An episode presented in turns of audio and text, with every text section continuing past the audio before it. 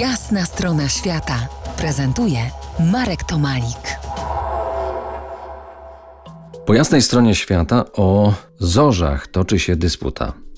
Kamilo, jak patrzyli na zorze nasi przodkowie? Jak sobie objaśniali? Bali się tego? No, zorza wywoływała na pewno zgrozę, ponieważ nie, nie rozumieli tego zjawiska.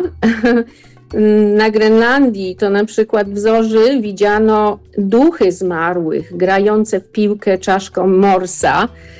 Z naszego punktu widzenia zupełnie zabawne, ale tak oni to interpretowali. A z kolei na Alasce to odwrotnie, morsy grały w piłkę ludzką czaszką.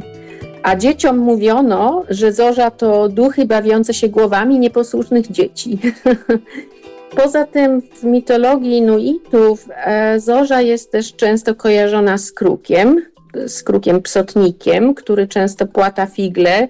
To właśnie kruk miał ukraść e, słońce, księżyc, gwiazdy i umieścić je na niebie. Poza tym są, są inne interpretacje, na, na przykład z, z Europy Samowie wierzyli, że zorza przyrydzoną moc rozwiązywania konfliktów, a w Finlandii na przykład wierzono, że to lisy miotające ogonami i e, wywołujące iskry, to jakby właśnie było odpowiedzialne za, za zorze. Poza tym no, wikingowie też mieli jakieś swoje wierzenia.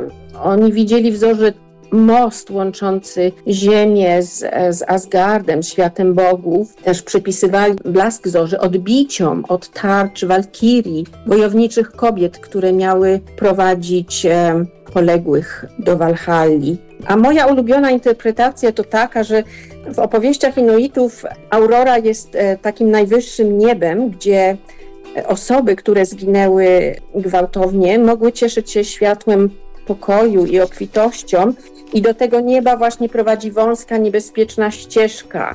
I duchy z góry, z tego nieba zapalają pochodnie, aby wskazać drogę nowo przybyłym.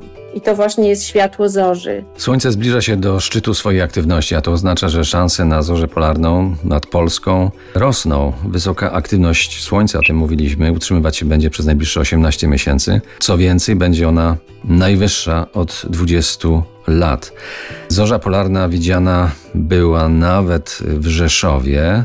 Było to niesamowite zjawisko na Podkarpaciu. Czy ona przyniosła nam pojednanie, tak jak mówisz, i w co wierzyli kiedyś dawno przodkowie ludów y, podbiegunowych? No to się okaże. Na kolejną rozmowę o zorzach zapraszam za kilkanaście minut. Zostańcie z nami. To jest jasna strona świata w RMS Classic.